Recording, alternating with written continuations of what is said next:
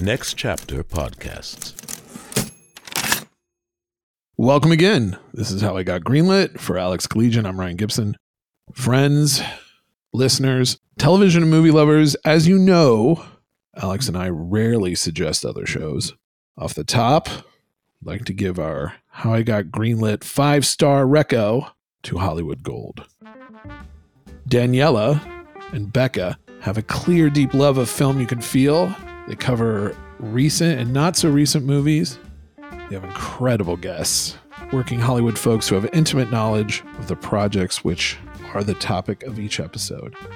Allow me a moment to get really personal with you. I've been known to run a, into a bit of criticism in my life for being self deprecating. I don't care. How I Got Greenlit is a dirty sideshow circus compared to what Daniela and Beck are producing. Truth hurts. The truth hurts.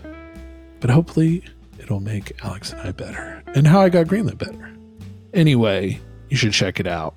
Alex and I love their show, and we suggest you, dear Greenlighters, take a stroll over, listen, and subscribe to Hollywood Gold. And now I'm going to try not to butcher their copy too badly. There are no shortages of podcasts featuring interviews with celebrities who played lead roles in iconic films. But what about the people who got these movies made? Enter Hollywood Gold, hosted by film producer Daniela Taplin Lundberg of Stay Gold Features, where Daniela has intimate conversations with legendary producers, screenwriters, and directors. In other words, the people behind the scenes who saw everything. Guests have included Thelma and Louise's screenwriter Callie Khouri, Eternal Sunshine of the Spotless Minds producer Anthony Bregman, Knives Out producer Ram Bergman, and many more. Listen to Hollywood Gold on Apple Podcasts, Spotify, or wherever you get your podcasts. I want to say I really enjoyed their Right Stuff episode.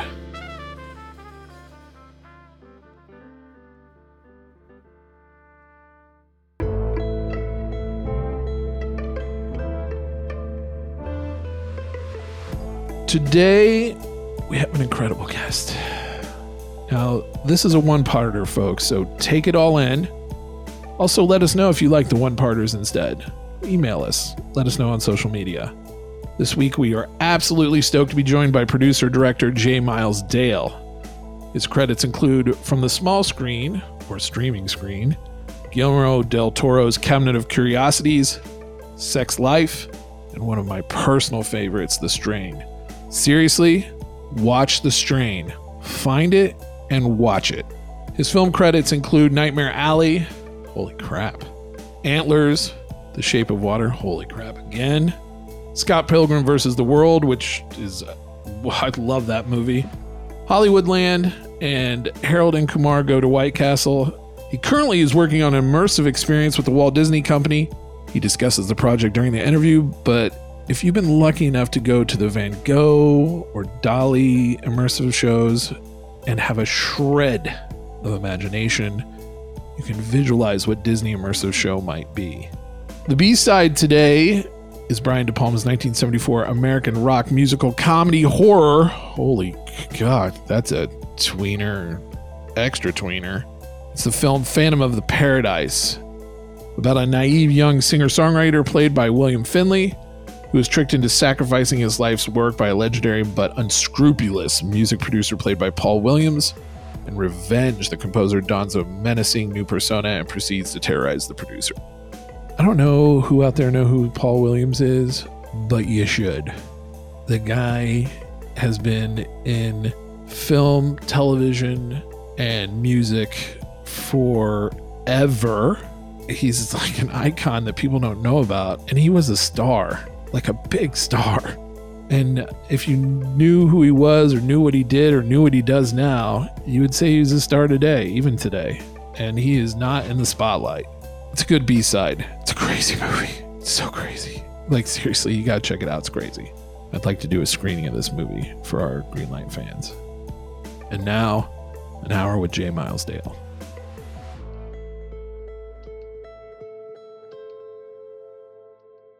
Welcome to How I Got Greenlit. Uh, I'm one of the hosts, Ryan Gibson. Nice to meet you. Uh, a longtime And listener. I'm, first I'm the caller. other one of the hosts, Alex Collegian. Yeah. We, we had a fight about. I called him co-host, and he's like, "What am I, your fucking lap monkey?" I'm like, "No, no, no. Am We're I your both AE to your hosts. dick? What like what's going on?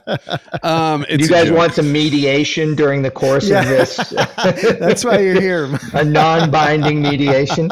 It's 20 years of mediation, Miles. It's not going to oh take my god! over Yeah. 20 years. Exactly. Yeah, So well, I'm happy to be here. Big fan Yeah, of thanks for coming on. Um, we understand you have a heart out, so you'd be like, "Okay, I got to go do a real work now. Sorry, bye." Yeah, my Um, Netflix. We're we're we're turning in the budget and the schedule for Frankenstein on on Friday, and this is the last call with the execs before that. So so is Very this the part two of the Frankenstein that came out with um, what's his name, Alex? Oh, you talking about Robert De Niro? That No, one? no, There's been like a. There's been a dozen. the one your friend, your friend, your friend directed. Oh my God! So Ryan just likes to shit on people. Here we go. No, I Um, he's- don't shit on people. He's talking about Frankenstein Unbound, which I'm sure you screened, you know, like frame by frame to make You sure probably didn't- watched it you several didn't copy times any at least. You to get it. like the It's on the milieu list. of It's this on the list. That's a very diplomatic answer. It's on the list.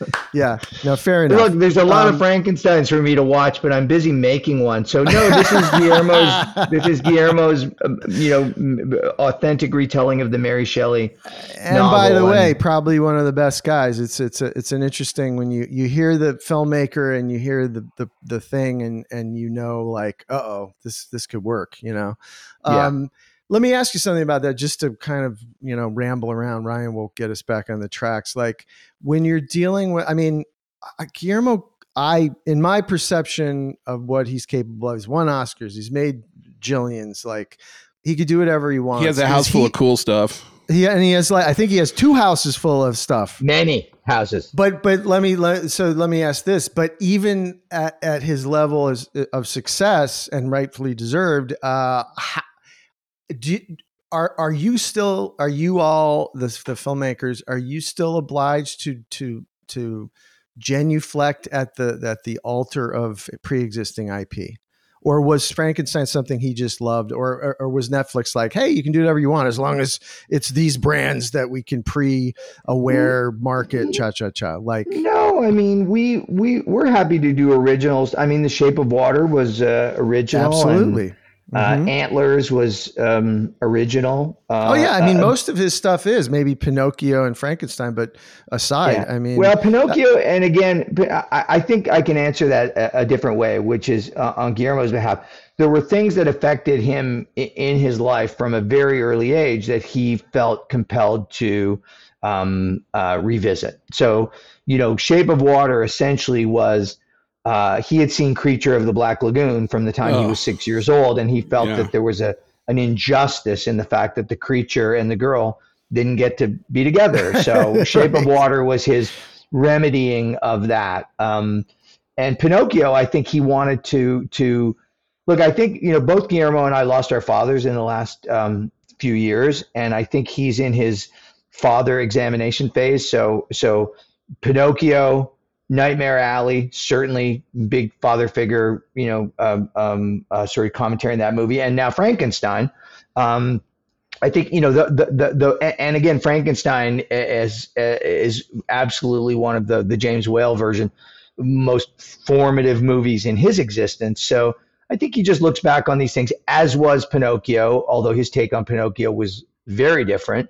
So I think you know he's inspired by these things. He realizes they're classic, you know, um, um, iconic stories, but also that he has a different take on them and something to say inside that framework. So I think you know maybe it's just a mini run in here where it happens to be a couple of popular um, titles, but I know he's got some animation, for example, that is that is more original, and some of the stuff that we're talking about um, our our future projects are are original. So I don't think it's a you know a, a, a regular thing. So you're yeah, you're not obliged to. It just happens. No, certainly be- not yeah, obliged. But I thought your question, Alex, was more um, like when it comes to to original or when it comes to IP that you're take you know that you're making from. Are you obliged? Was your question? Are you obliged to stick to this mainline story that is in that? Is that what you're No, no, it's more just about IP, man. Just the the the co- Yeah. you know, as I'm sure Miles, you you've had a long and storied career. I mean, we're we're in a uh,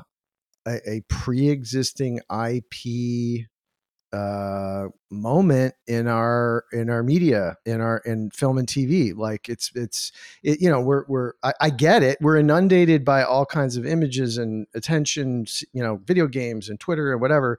So I get that the studios are like, hey, if we could pick a title like a superhero for example or you know a fairy tale or whatever that that already people already know the name they have they basically Yeah. know what they're getting and we're going to do an interpretation um you know I, it's more a comment on that not on Guillermo or i'm not trying to ding you or Yeah, anything yeah. I, No, i'm look- actually looking forward to it but uh, you know what I, i'm trying I to didn't say. hear that. I think Alex. brand recognition is is not to be completely discarded a- as an idea, and that and, and that if it if it was a tie between a couple things and some brand recognition can help get you over the line, um, I think that's not a bad thing. I don't think we're looking for it. Uh, like I said, I think in Guillermo's case, and in maybe some other cases for some other filmmakers right now, that's that's uh, that that can be seen to be true. Um, maybe there's some holes in the superhero universe right now that we're starting to see. Um, hard to say, but I think look, an original story. Um, everybody wants an original story, and if you can uh, cut through the noise and get that out to people, I think that that's that's going to be more rewarding because they feel like they're seeing something new and not necessarily a retread, even if it's a different take. Uh, you know, as Pinocchio uh, was. Well, absolutely I mean, if you say Guillermo del Toro and Frankenstein, uh, the, I'm It's in. kind of a- I'm pretty in. I like Yeah, what he's going to that's do. like with it is, aliens with a dollar sign like you get it Everyone seems to agree that it's a, a marriage that is likely to succeed. So, by the way, many miles to go uh, before we sleep. So um, we start shooting in January, and you know that'll be six months of shooting, and then another you know better part of a year uh, for post. So we got, we got a long way to go, but cast is shaping up pretty nicely, and and we're we're excited about it. Can you say anything about casting right now?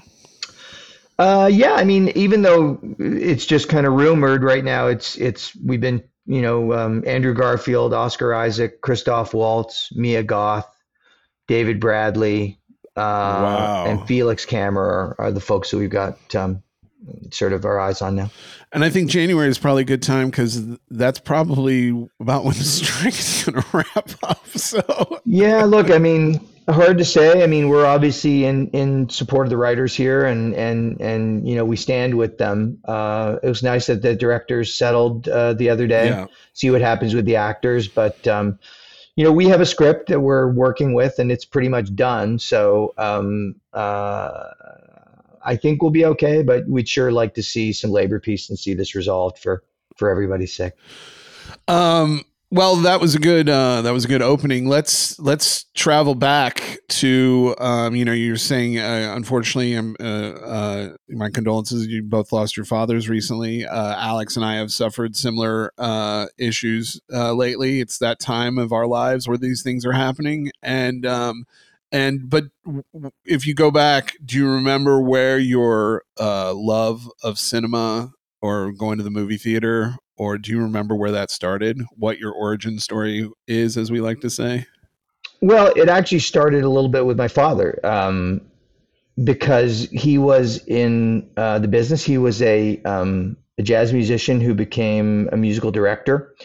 And we moved to Los Angeles when I was eight. He was working on the Smothers Brothers show and Oh then my the Andy God. Williams show, and then eventually became the musical director on the Sonny and Cher show. From Television City in Hollywood, ladies and gentlemen, the Smothers Brothers.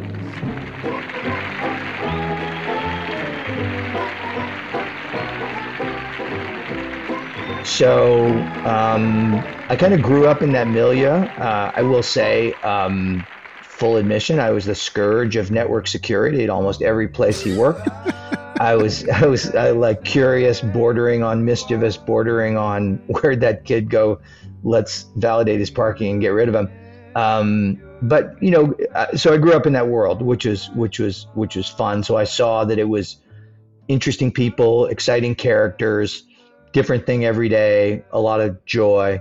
And then I saw other jobs that appeared to be more boring than that. And so it was it was the combination of a love of film and TV, certainly from a very early age, some of it with Disney, and then and then kind of deciding that I wanted to be around people like that. I realized that I had some kind of diplomatic skills that feel well suited to um, producing. So I did a couple of years of university. I started off as a PA, worked my way up asked a lot of questions, listened, had some good mentors, and just kind of went from there.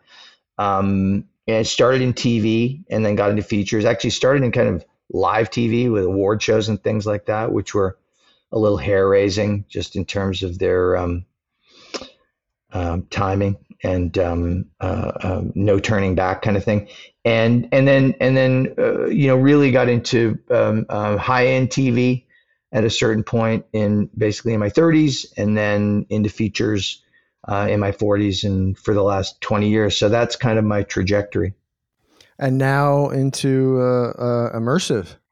Uh, yeah, Im- immersive, which is interesting. You know, it's a it's a a new medium, and I didn't know what to think of it when I heard about that. Um, but I went and saw the Van Gogh show, and I loved it. I had seen Inarritu's thing, carne y asada. I don't know if you guys have seen that, but it's at LACMA. You put the headset on and you're crying when you take it off. It was pretty powerful. So I understood the the the the relevance, the value of it, and you know, being that I'm kind of a fan of the communal experience with movie theaters and and and prefer that shared experience. Uh, this felt like an opportunity to kind of double down on that, where you can go and do it, you know, with your whole family, who all have some um, attachment to Disney from their adolescence or their childhood, and also be able to move around and not just sit in a theater, but bounce around and have the floors move underneath you and and and and do things in a new way. So for me, it was stretching a lot of new muscles. I had to learn some of the technology, but but immersive has been uh, uh, an interesting experience, and I think it's here to stay. Absolutely. Well, Ryan has some background in that. He's done some pretty interesting uh, stuff for museums. Oh, thanks, man. I pre- yeah. Um, hey, bus uh, bus thrown. Did Go. you um did you take the idea did you develop the idea with disney in mind or did you like was did it they marriage? come to you or did you go to them yeah was it a well we went to them they don't usually go to anybody they usually do everything themselves right yeah. they sit back and wait it, it's a very high bar uh, yeah. with them so um, in actual fact the way it happened was a mutual friend uh, introduced me to Corey Ross, uh, who uh, is the head of Lighthouse Immersive. They had had great ses- success with Van Gogh and uh, Klimt, Frida Kahlo, but he wanted to get out of the fine arts and out of those visual arts, artists into yeah. something narrative. And he asked me what my opinion was. And I said, well, it all starts and ends with Disney. I mean, you could do animation, you could do Star Wars, you could do Marvel, you could do Pixar, you could do National Geographic. Like there's so many things you could do. And I guess he had tried to get to them, but wasn't able to. I knew uh, a lady named Alice Taylor in their innovation lab because they had wanted to do something with Nightmare Alley to actually create sort of an immersive carnival that never ended up happening. But I, um, I called Alice and she turned me on to a fellow named Matt Duell. And this being the 100th anniversary of the company, uh, and Disney being aware of this burgeoning new medium, they said they did want to do something. They did want to do it. And so we started developing something that would basically uh, celebrate Disney animation only, uh, the 61 films from um, Snow White all the way through um, Encanto and now Strange World. And uh, so we started talking about it and we decided what the show would be. We, you know, we went through all the great songs, the characters, the shape of it, what what the the technical possibilities were in terms of the elements that were available, and we came up with a, a show, and and and it happened pretty quickly, frankly, because I think the first cut was done mid July of last year, and we opened the show in December, which is is fast for Disney. Um, but you know, we were we were really mindful of the responsibility that we had there. Um, it is an embarrassment of riches in terms of the material they have, but also that that the the quality bar is just so high and I think we really were pushed to do our best work, um, you know, for that reason that that failure just wasn't an option, and it needed to be as magical as Disneyland or Disney World or or anything that they put out because it's all ten out of ten.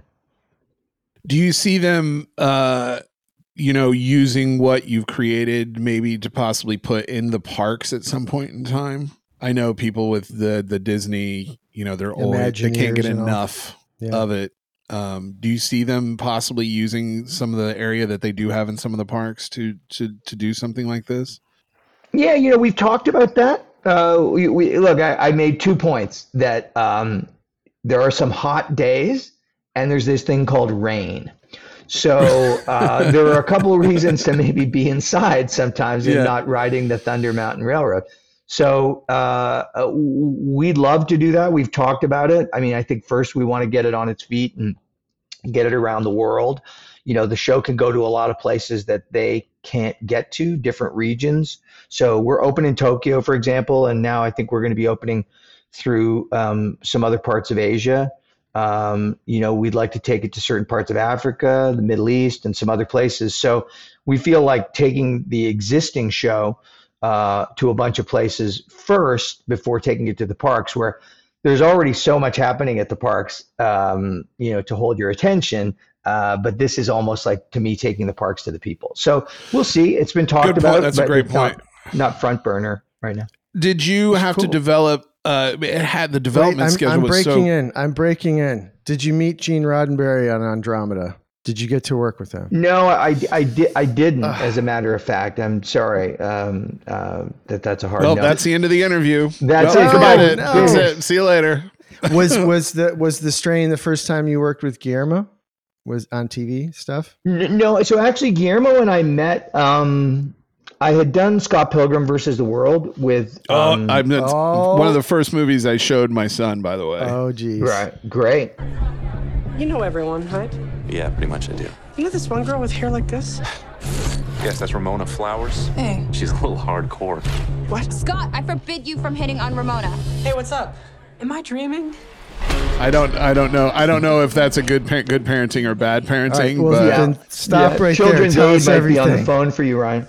right. um, uh, and and Guillermo was set to do um, Pacific Rim in Toronto, but he had also made a deal to sort of shepherd uh, Andy Muschietti through his first movie with Mama, and Oh, wow. uh, couldn't do it. So Uh, for, he said, for everybody out there, he just direct Andy just directed the Flash and will be That- directing the next big DC movie too. um, yeah, is that is so- he doing Batman, the Brave and the Bold? Was he that announced? Yes, announced? that's right. Yeah, yeah, that got announced by uh, James Gunn the other day. So, so uh, uh, Guillermo asked Edgar about me because they were good friends, and Edgar said nice things. Um, and so Guillermo and I got together, and I produced Mama while Guillermo was down the hall doing Pacific Rim, and that was that was the first uh, thing that we did together. Uh, went very well. Uh, the next year, he said, "I'm I'm doing the pilot for The Strain. Would you like to um, do that?" and that led to the first season and that led to four seasons and it led to me being the producing director and directing a bunch of them as well um, and then you know shape of water antlers scary stories nightmare alley and everything else followed after that so yeah it's been 12 years since we've been together and, we still really haven't had too much of an argument which is really kind of nice I'm not. Uh, normally, we don't blow smoke up people's butts on this show. We're we're not. We're not really good at that. But I will say, uh, the strain was excellent. I loved that show. Amazing. And Scott Pilgrim is one of the best movies ever. I love. mean, yeah, Scott Pilgrim. it's so fantastic. It's just so, great. Uh, Yeah. Tell us about that production. Well, production. glad you liked it all. There was certainly a lot of blood, sweat, and tears poured into all of those things. I mean, working with Edgar, you know, it's funny. I said I direct some TV, and I, I really directed on TV mostly to make myself a better producer and and someone where I could really understand the director's sort of problems and and toolkit and everything else. But you know, it's one thing to be a good TV director, but when you work with a great movie director, you realize that you're just maybe not quite crazy enough to to to be that. But those guys are really incredible and and you know the dedication that Edgar had and the whole music first thing where the you know the movie comes from the music. And by the way, I mean the guy found a whole bunch of actors who have all turned into major movie stars. I mean, when you Oh, think yeah. about you know Brie Larson and Anna Kendrick and Chris Evans. Kieran Culkin and all those guys Right. were were kind of like pretty new to it when he started and and and and look at him now kind of thing. Yeah. for sure. So great. So we, uh, I mean, that's that's part of we're we're curious about like what makes. I mean, I don't want to say genius. It sounds a little hyperbolic, but I mean, I I do think Edgar Wright is a genius. But it, when you say dedication, is it just like no, we're not moving on until we get it? Is it just that like kind of sticking to your guns attitude? Because there is so many shots and so many setups and so many moving choreography in that film and all his films is, is, that what it takes to go from good to great to just like not not take anything but the absolute like vision that you have i mean i think it is def- definitely down to a specific vision uh, and then not moving off that vision until you know something better comes along in the discovery mm-hmm. process i mean that's what i did learn as a director was to come in with a plan but be ready to throw it away if you find something better and that that i think is true but uh, these guys they're also the hardest working people on their own movies and and right. i will say there's no substitute for hard work and i can say that about edgar i can say that about guillermo i mean it's one thing to say you know we're we're not going to move on until we have it and and and you know that can lead to you know kubrick doing 125 takes and printing 1 and 125 and using one in the movie or whatever, you know, or Clint doing three takes or somebody else wearing actors out because Fincher doing 70 takes. Yeah. We've 20 takes, both, you know, right? so, yeah. so, but, but it's also important to know, you know, that you don't need a perfect master from beginning to end, that you maybe just need the first five seconds or the last five seconds. So it's, it's all of that knowledge really it combined with hard work combined with a vision but the experience is really important because i've seen younger directors and first time directors. And I've worked with many first time directors who had great instincts, but maybe they were chasing their tail or, or, you know, any one of a number of things. But I think it's really the combination of those three things. Um, and there is no substitute for experience, you know, with, with, with, the, the the young directors or first time directors you feel like you're breaking a wild horse and there's the beauty of the wild horse but there's also you know you got to figure out like your rhythm.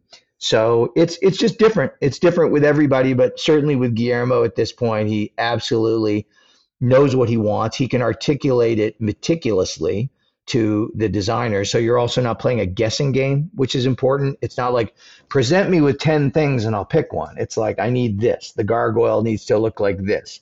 Medusa needs to look like this. And and and I think that that's catnip for the people that we work with, who, by the way, we have a, a regular group that we've worked with, and that shorthand is critically important. But, you know, for, for that kind of a workflow, like having the experience and the vision and the ability to articulate it is all, uh, you know, a big part of it. You know, even someone like Kubrick, who is notoriously a control freak, you would hear stories that he would also be very open to anyone's idea the catering guy the you know whatever uh, do you find that the, the, the you know the, the the directors that you work with or the you know the better directors are they they do have a vision but are are they open to anybody's suggestion you know good idea best good best is is always best for them? Is it anybody i mean you do you whisper in there and be like what if you try this? You know?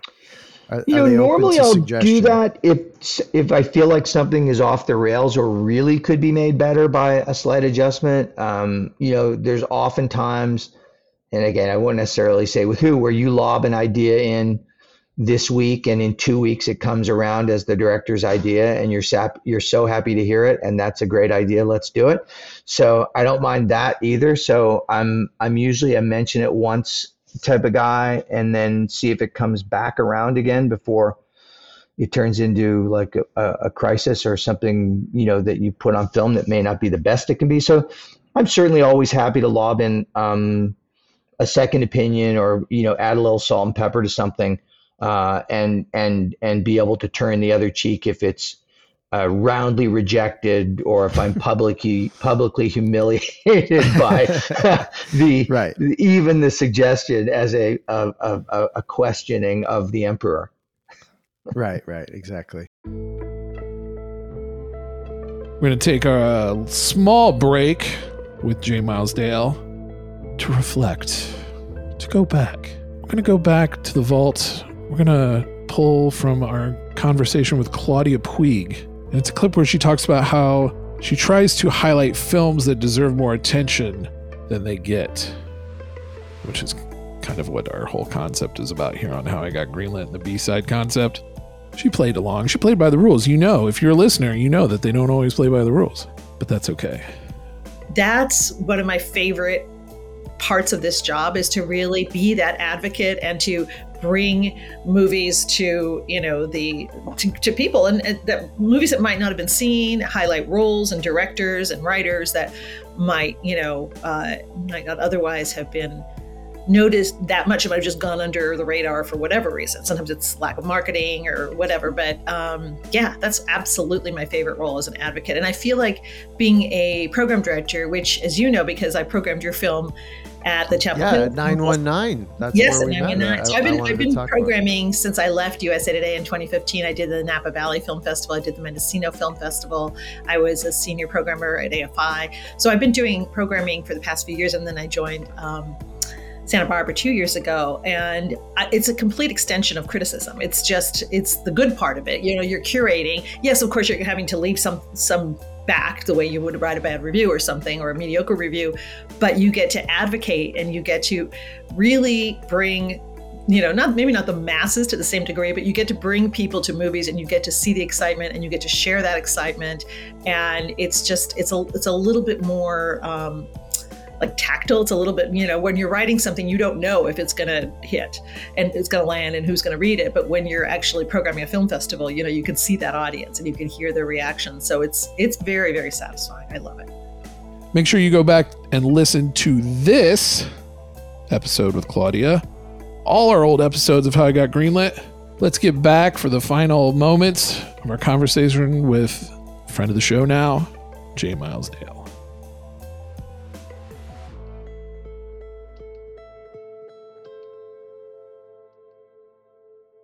we have a mix of listeners. Some are uh, aspirants, some are working people, some are just like movie fans. Uh, as a producer, and you've taken a lot of different producer roles, and as you said, you've done a lot of roles uh, all over the, the, the below, above and below the line. Um, what does a producer do? You know, and in in your specific case, obviously you've come from the physical production side, but you know, today, like what what do, in your definition what do you do as a producer I mean, also, uh, Miles, you you PM'd, which unit production manager, which is uh, I don't think a lot of people know what that is, um, and it's or how hard that is yeah. But please answer the question. Uh, yeah, look, I, I would say for one, there are a lot of good managers who have become producers because they know talent management and they know uh, studio diplomacy. So you know Right. that is one version, and there's many different versions of producers. There are talent producers, there are director producers, there are line producers, there are creative producers, there are writer producers. I- I- I- I- and in my particular case, what I try to do is be whatever I need to be on a particular project. So if there are, if there's, if it's perfect leadership, perfect vision, perfect communication, respect for the budget and schedule, and a decent communication level with the studio, I don't have to do much. It's rare that all that is true. So whatever of those things are not present, I have to fill in. If it's a if it's a semi a semi uh, if not contentious, but if if if a director or or the film needs advocating to the studio to them and then studio ag- advocacy back to the director i will do that. I'll be the kofi annan type of diplomat that works that both ways. If there's um, uh, talent that needs shepherding or help or comforting or whatever i'll do that. If uh, the director just needs some help you know finding their way or you know again with the with the first time directors they need a little more help um, uh, uh, with the more experience sometimes a little less.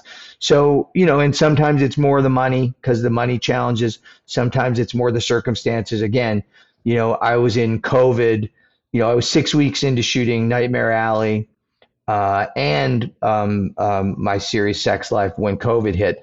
So that kind of all fell on me to sort out. I mean, the cast on Nightmare Alley were all kind of a top level cast. Everyone had other movies that were dying for them. I had to keep Right. that together to come back in September. I sort of think of it as like, and one of my early favorite movies was Zelig, because I think that um, Woody A, like what he did technically with stock footage and and vis effects was very, very, very cool and cutting edge. But Zelig became whoever he needed to be for a circumstance. So as long as you can hold on to your soul and your skill set and just be the person that you need to be to fill in all the blanks on a movie, that's the best version of it. You know, you don't you don't you don't push too much when you don't need to but you don't um, step away from something that needs handling. Um, and knowing where that is and what that is, that's the trick to the job. And also knowing what the person in front of you needs. Do they need a soft touch? Do they need a hard touch? Do they need, you know, like people people management skills? I often say when people ask that, uh, it kind of went in line with what you said is that uh, producers solve problems you know and if everything was running the way it should then yeah you could meet the you know the silly sort of uh, latte sipping lazy guy on the phone producer like stereotype but you're never sitting like you're always putting out a fire somewhere you know so. It's the crisis that appears in your office doorway or or on your phone and that's the most important thing and that's the thing you're dealing with. And it's always something. I mean there's always always something. So look I, I like the fact that i came from being a pa and a coordinator and a production manager and you know i'm i'm, I'm not a dilettante anyway that that that pretends to know something he doesn't so I, I didn't come from the creative side i found my way into the creative side and then i started developing my own material and and and and, uh, and all of that so I, I think having that practical experience, and this is, I, I, you know, I had a mentor. Jesus, what was it on uh, True Confessions? Uh, producer who produced uh, That's Incredible, and he said that the the producer, a good producer, will, if not do every job, spend some time with the people who um, do it, so that he or she can understand the value of every job because you're going to be making decisions and you're going to be having to decide, referee on priorities. And it's like, okay, do we stay an extra half hour to get that shot that we need, that reverse close up that we're going to need in the cutting room? Or do we pull the plug because we don't need it? Now, it's easy to say pull the plug and it's easy to say keep shooting, but it's knowing the right thing to do. And so that's why I, I started directing and I started doing all those other jobs so I can understand do we need the $10,000 wig on the hero performer or can we live the with the $800 wig on the stunt performer?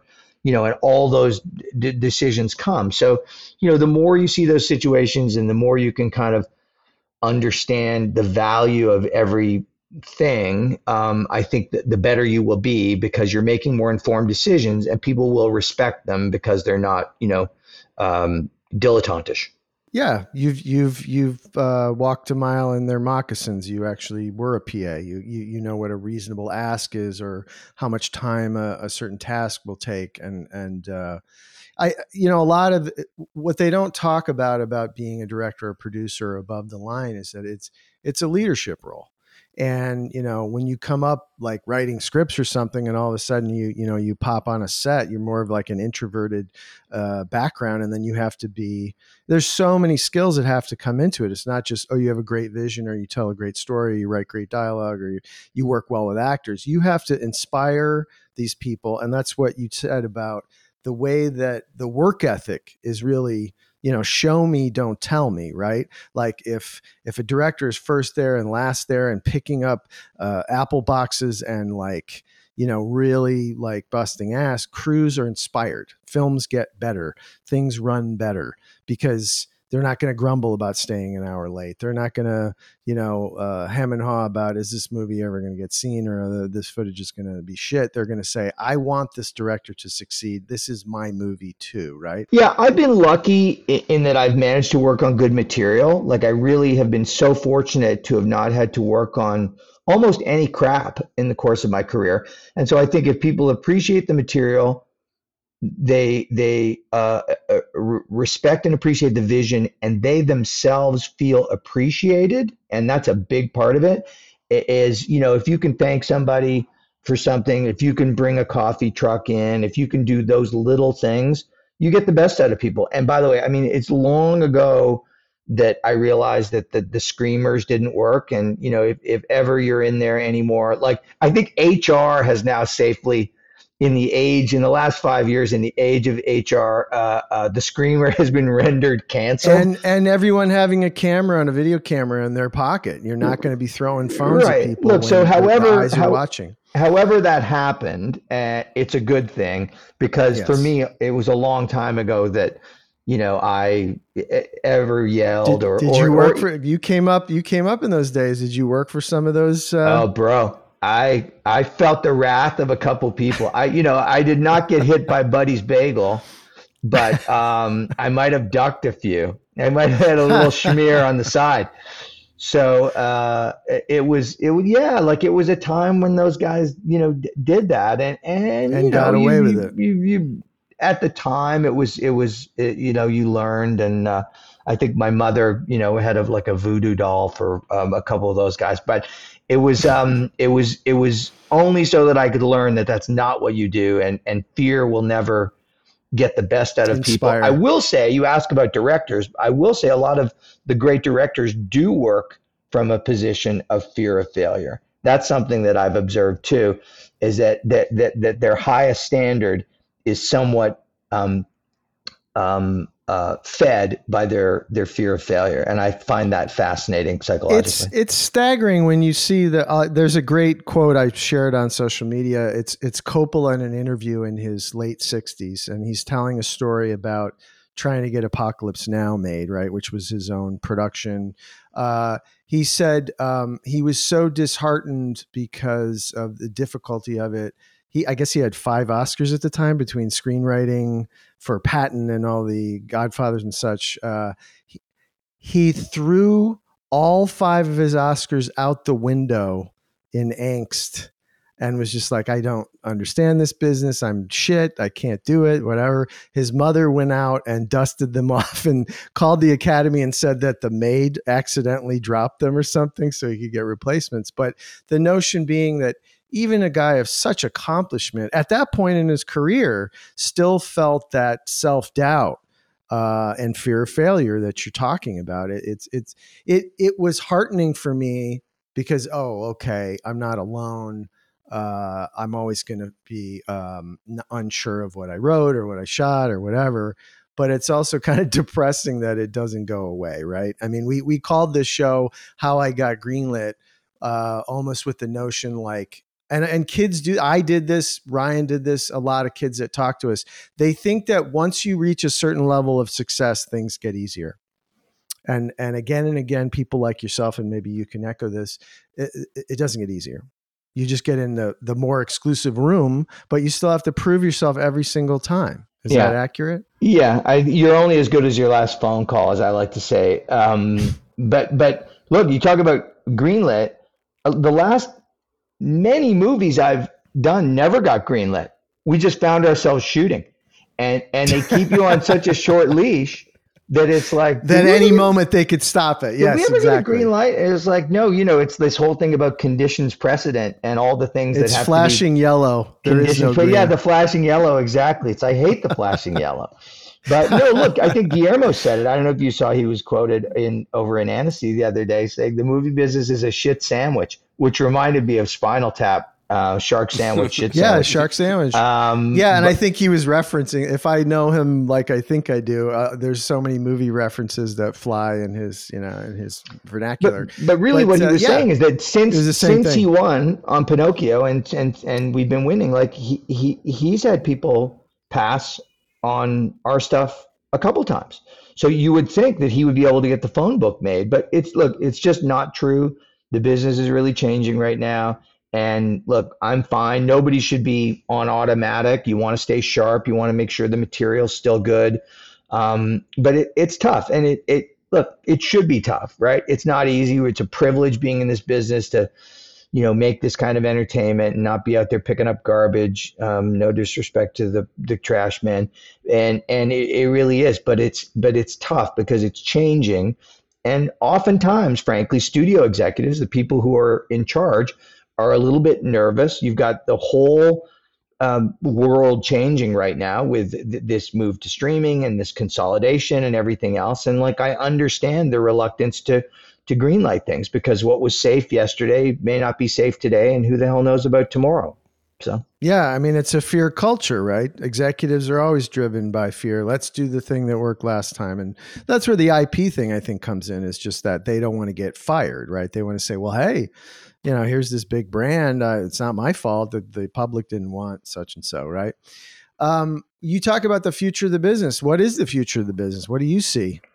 You know, you know, if I if, if I knew the future of the business, I'd probably be able to retire by now. But um, uh, uh, look, I, I, I see it evolving. It, it's it's great that there's more content needed with all these um, you know new uh, services that will probably get more specialized. I do see uh, a further consolidation coming because I just think there's too many things out there right now. Um, I I don't know when the death or demise of linear TV will happen. I'm frankly kind of surprised that it's it's taken so long, given um, you know what's out there. So I mean, that's something that it seems to be in the cards. Um, just with you know, well, uh, I would my, here. My pushback is like the, there's still terrestrial radio. I mean, just because a new you know satellite radio comes out, it doesn't mean the old business goes away. It sort of compresses a bit, but it can still be uh, profitable. I mean, one thing Ryan and I learned on our last film is that there's still a DVD market. It's not what it's not the king that it was, but why shut down a you know fifty million dollar business a year? Keep it going, sell it in Walmart, you know, sell it overseas. Like, do, do you know what I mean? I think I think there'll always be some kind of broadcast TV, but just in a truncated form. I would put terrestrial radio in a different um, silo than linear TV. For example, you know, I'm talking about like the big networks, you know, CBS, NBC, ABC. You know, sure they do good news, but news is, in fact, I think they do the most balanced news in a way. Um, but but there's other places that do news. Sure, they do sports, um, but you know the expensive programs they do. You know their their their programming, uh, their their primetime programming is probably skewing older and older, and younger audiences are just are just a not ready to spend a hundred a month on cable, and b um, probably not watching those shows. So I I don't know what's going to happen that way. I mean I I see maybe you know the streamers having to come into line money wise a little bit because there's some there's some you know spending that that you could wonder about having paid more to get into the business now they they're going to try to pull it back and you can't suck and blow at the same time so there's that to it um and that's then look That- the- that's my go- hope that's is that going the- on the quote board. That's going on the t-shirt, buddy. Yeah, t-shirt. We'll send Put you- that we'll on a send you t-shirt. my hope is that the theatrical business stays strong. I do think that people they like to laugh together, cry together, get scared together, and so my hope is that older people, and by old I mean in their 30s, um, uh, uh, come back to the theaters because I, I really think that our business and and and the kinds of films that we make are best seen on a on a on a big screen. as so I big a mean that, that's my hope, get. and I think that people want to do that. I think now that Yeah. COVID's over, you know, have viewing habits changed um, in two years to the point where okay, now I got an 85 inch TV with five one sound. I can drink my own Cabernet, take a pee or a phone call in the middle if I really need to, not pay for parking, a babysitter, ten dollar popcorn, ten dollar Coke, and and and and how different is it? Um, I'm here to say it's it's different. It's- it's and different. We just got to get back to that. Yeah, watched Avatar 2 on IMAX, then I watched it on Disney Plus and it's a different movie. Very different thing. one of the things that we have, and I think you you must have a story that you remember, and it might not exactly be your greenlit moment, but it would be great to know since you had, you know, since your father, uh, you had access in the business, you know, to be on studio lots. It would be really interesting to know. Do you have that moment, um, possibly early on in your career or somewhere in your career, where you just were like, "Wow, I can't." You just kind of take a step yourself, back and like, is this like, happening? Wow, Is this, this real is life? this is really cool. I, I'm. This is where I. Yeah, I've got one in particular that I can think of when I was standing on the stage at the Academy Awards five years ago, looking out at this sea of all my heroes, saying, What the fuck am I doing here? holding an Academy Award in my hand. Which was it had, sho- was it shocking? Like where when you were sitting there, do you I remember mean, that? did you? How'd you feel coming in? Like, I'm not writing a speech. This ain't happening. I mean, were you, you, you know, like, I'll tell you, it's um. So we, you know, that movie really snuck up on people, right? Like we're not It making did. it thinking that we're going to be there. Well, And who would think a genre movie would win? But there you go. Right, or be nominated even. So you know, we Yeah. and interestingly, we were prepping in the summer of seventeen. Uh, Guillermo and I were prepping a movie called Fantastic Voyage that we were producing with Jim Cameron. And I said, and we had been invited to Venice with the movie, and we were going to have to start shooting basically later in the fall. And I said, Guillermo, I know this is a lot, but basically, like, I don't think if we see a possibility of getting this thing over the line, I think we're going to have to decide whether we're doing Fantastic Voyage or whether we're, you know, going on the campaign trail, really. And, and, w- didn't feel like the movie was quite ready either. It could have used some more, uh, you know, d- d- development and, and concept work. So we paused it and we went on the campaign trail and we went Venice, Telluride, Toronto, London, screen, screen, screen, and and and the movie just kept winning people over. And so it it came clear to us that that we were certainly um, it was a possibility that we would be nominated. And then, but then we lost at the Golden Globes to three billboards. We lost at the BAFTAs to three billboards, which made sense because it was British producers and and and uh, Irish director. And then so I was at the Oscars thinking we are not going to win, um, and hadn't really prepared anything, which is a good thing because they cut the microphone off on me anyway.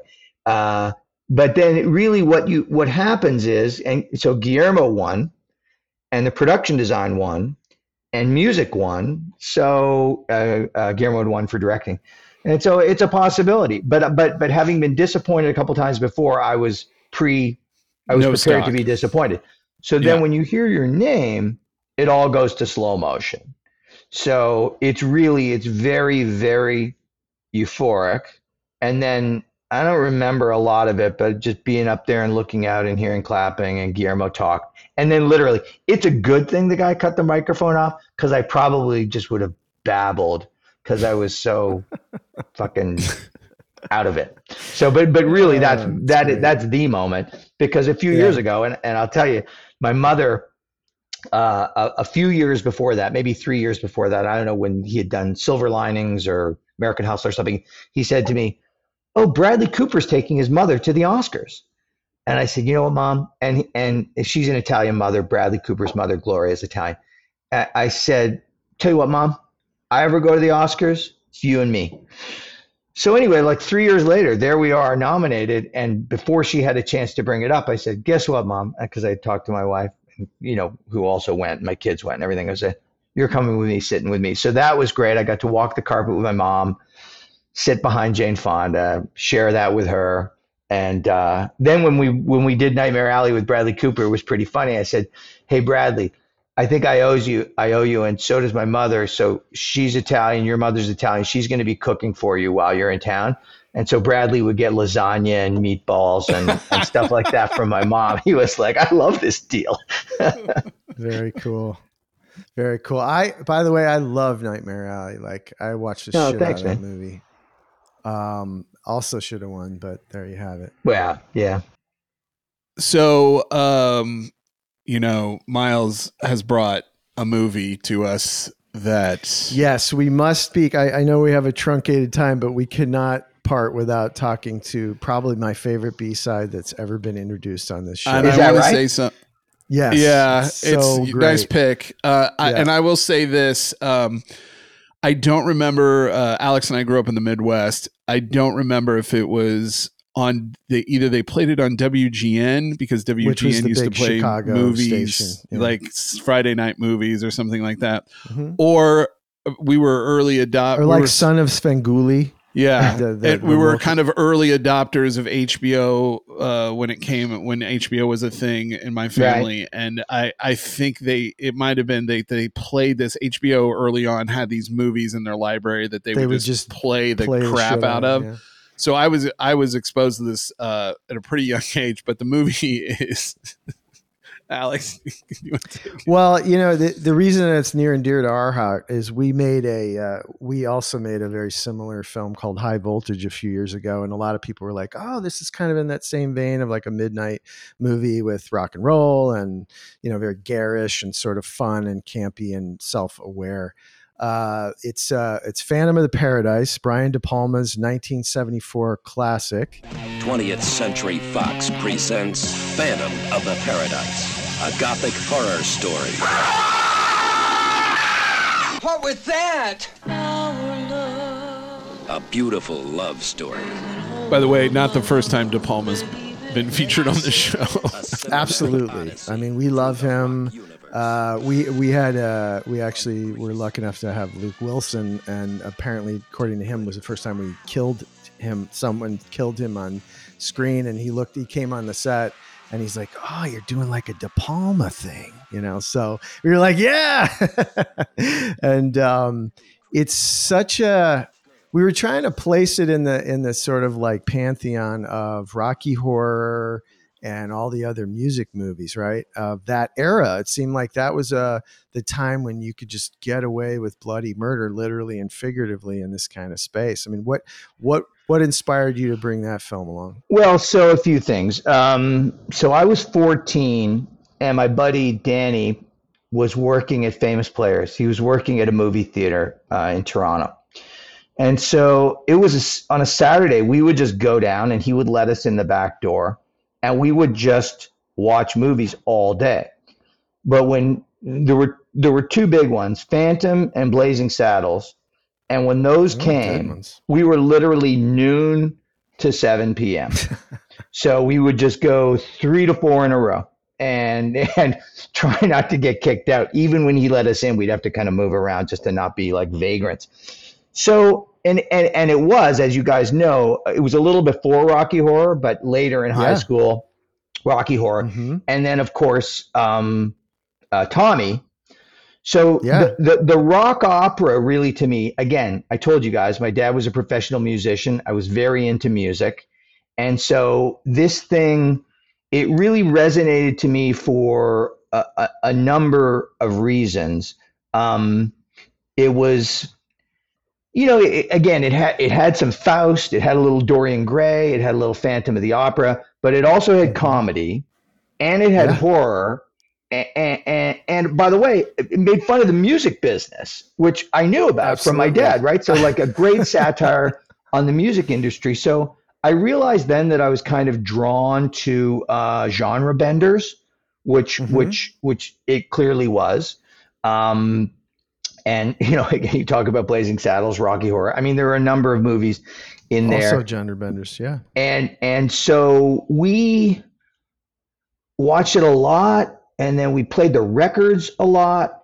Um, you know, I can still sing uh, every word to every song. And then I found out, you know, uh, talking to Edgar, and, and sorry, by the way, then I was also into more De Palma. You know, so it's like you know, whether it's Untouchables or Body Double, certainly Scarface, which I've probably seen as often as um, As like a rapper. as fan Scarface, um, uh, and Carrie, of course, which, as you guys probably caught, I remade.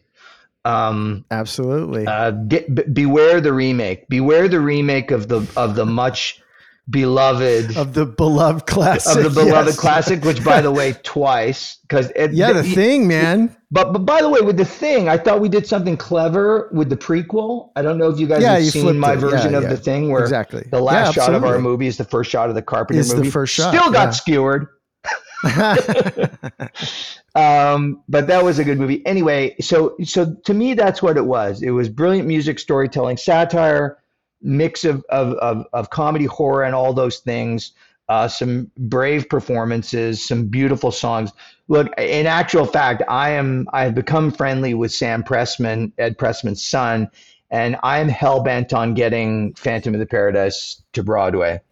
Uh, because Yeah. I think Wow. it, I think Surprised it- it hasn't. idea. Yeah, I think yeah. I think it could be another Rocky Horror on stage, and Yeah. uh, so so yeah, that's where that's where that comes from me on my on my you know very early De Palma, but showing signs of uh, of uh, the greatness. I mean, greatness. everyone calls him an operatic director. I mean, like Scarface, he says, "Oh, it's an opera." So once you see that, you're like, "Yeah, that's what he does. He does operas. It's bigger than life. You know, it's it's a it's a it's a fantasy. It's cinematic. I mean, I'm so in love with that shot where they, you know, Paul Williams plays this sort of satanic, you know, record executive guy, and uh, By the way, got the, Still alive.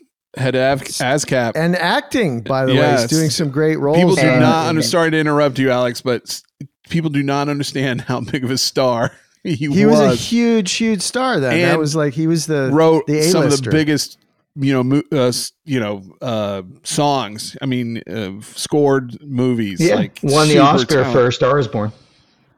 That's right.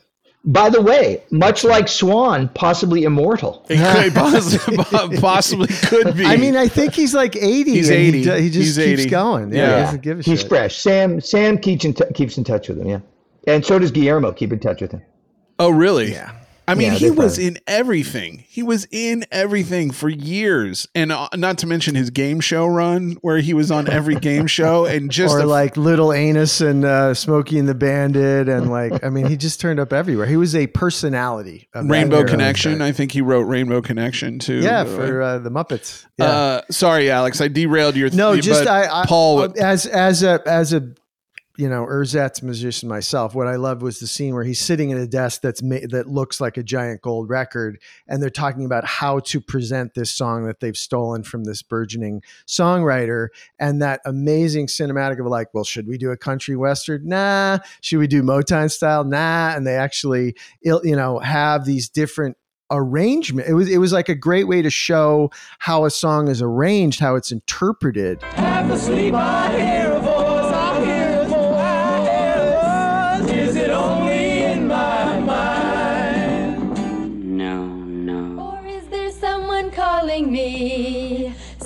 failed and left behind. Wrong, wrong again. To work it out, I let them in. All the good guys and the bad guys that I've been. Pretty, but no. Guillermo and Edgar, two of the biggest Phantom fans in the world, also. So I'm running. well in good yeah i mean last night in soho had shades of it for sure Exactly. um, well anyway thank you so much miles this was uh, amazing uh, please come back Yeah, and appreciate continue the to time. regale us with tales from the screen trade uh, we are how i got greenlit i am alex collegian along with my host co-host Ryan Gibson, Yeah. co-host Ryan Gibson, and uh, we have been talking to J. Miles Dale, Oscar award-winning producer, filmmaker, director. Uh, it, it was a unique pleasure. Thank yeah, you. Yeah, thanks, Miles. Yeah, thanks, guys. Loved it. Anytime. Well, folks, Greenlighters, I don't know if that's sticking. I, I like it I don't like it. I, I don't know. Our listeners, our audience, thanks for listening. I can't thank J. Miles Dale enough. Alex and I can't thank him enough. He's got a lot going on. He's done a lot. I mean, just, you know, hanging out with Guillermo del Toro, uh, you know, sign me up. I'd do that job.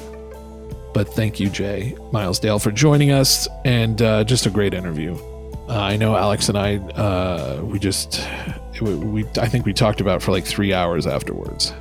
As we leave you, I will give you a reminder, as I do every episode, to subscribe, rate, and review the show wherever you get your podcasts.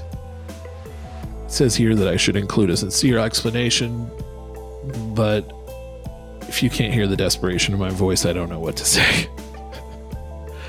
Five star review, as I always say. Give us a five star on the Apple. Uh, follow us on How I Got Greenlit, Instagram, TikTok, X slash Twitter. You know, you know the you know the ones. And if you would, we love hearing from you.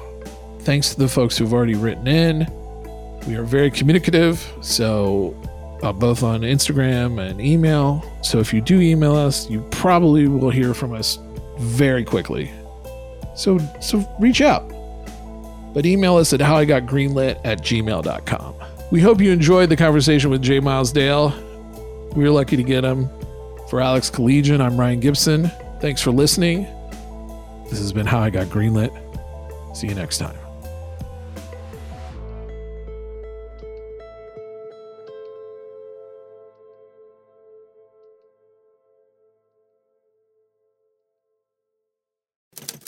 Next Chapter Podcasts.